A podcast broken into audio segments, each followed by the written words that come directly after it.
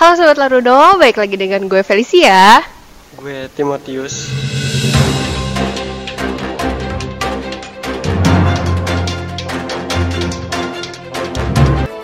Ya, jadi di sini nih gue ditemon, ditemenin sama Timotius. Jadi buat kalian yang pengen ngirim barang ke luar negeri Coba deh kalian perhatiin dulu hal-hal ini.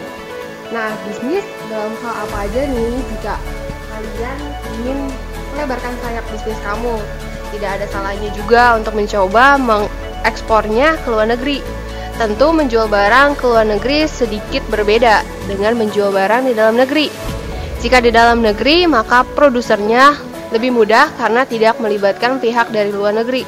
Hal ini berbeda jika kamu melakukan ekspor ke luar negeri.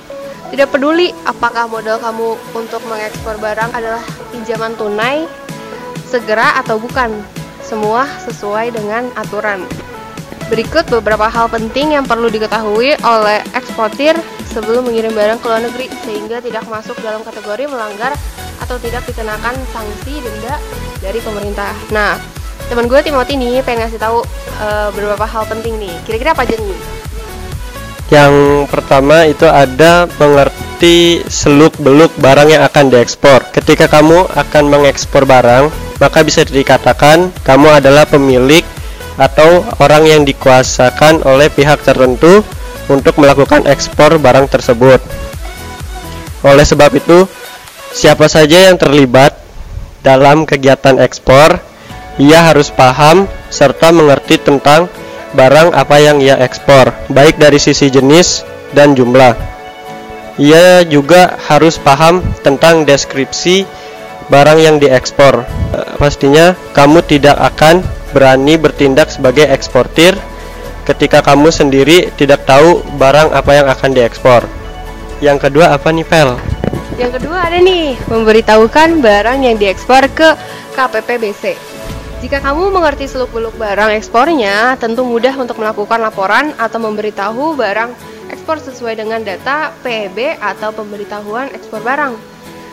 Penyampaian PEB kepada KPPBC atau Kantor Pengawasan dan Pelayanan Bea Cukai Penyampaian BEP ini bisa berupa tulisan di atas sebuah formulir atau secara manual bisa juga dengan data elektronik. Jika dengan alat elektronik bisa dengan pertukaran data elektronik atau PDE atau media penyimpanan data elektronik seperti flash disk atau CD. Apalagi nih? Yang ketiga, memahami ketentuan barang ekspor. Setiap barang akan diekspor tentunya memiliki ketentuan tersendiri uh, ada barang yang termasuk kategori barang dilarang, ada juga yang dibatasi. Jadi tidak serta merta kamu ingin mengekspor barang kemudian langsung saja melakukan kegiatan ekspor. Perlunya memahami kriteria ketentuan barang yang akan diekspor bisa menjamin bahwa kamu tidak akan melanggar ketentuan hukum yang berkaitan dengan larangan atau pembatasan barang ekspor. Nah, ada nih yang keempat ada memahami barang dilarang ekspor.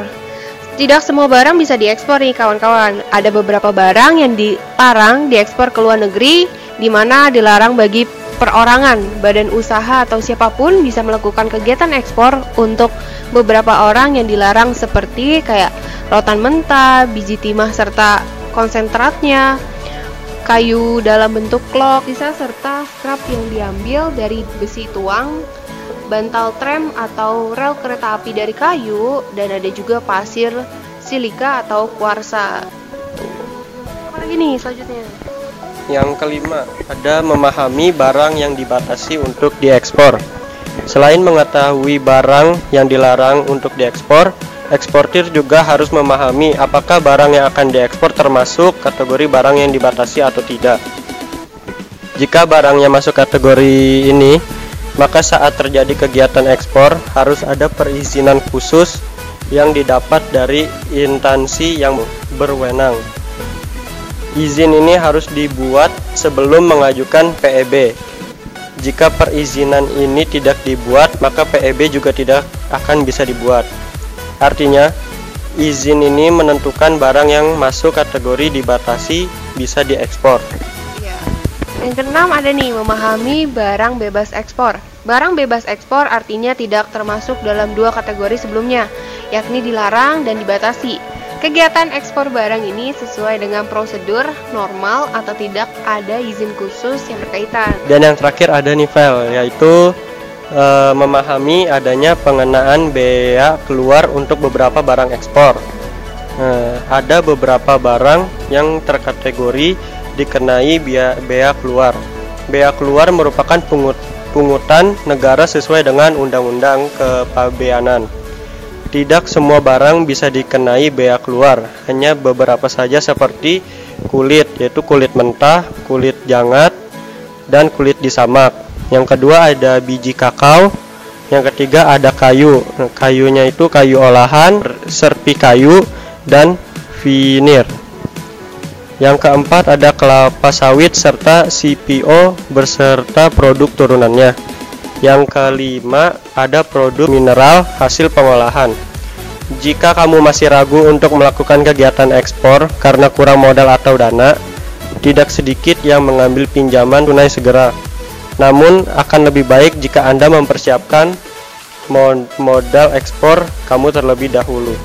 Nah, itu dia nih, Sobat Laruno. Uh, hal-hal yang harus kalian perhatiin kalau kalian pengen kirim barang ke luar negeri jadi nggak semuanya produk bisa kalian kirim ke luar negeri gitu ya karena kita udah di penghujung podcast kalau kalian ada kritik saran atau masukan nih tentang podcast apa yang bakal kita bawain selanjutnya kalian bisa banget nih DM kita di Instagram kita di larunokom tapi jangan di DM doang nih tapi di follow juga uh, Instagram kita karena setiap postingan Laruno itu bermanfaat buat kalian Oke, okay, kita berdua pamit. Gue Felicia. Gue Timotius. Sampai jumpa di podcast teman kerja lalu lainnya. Bye.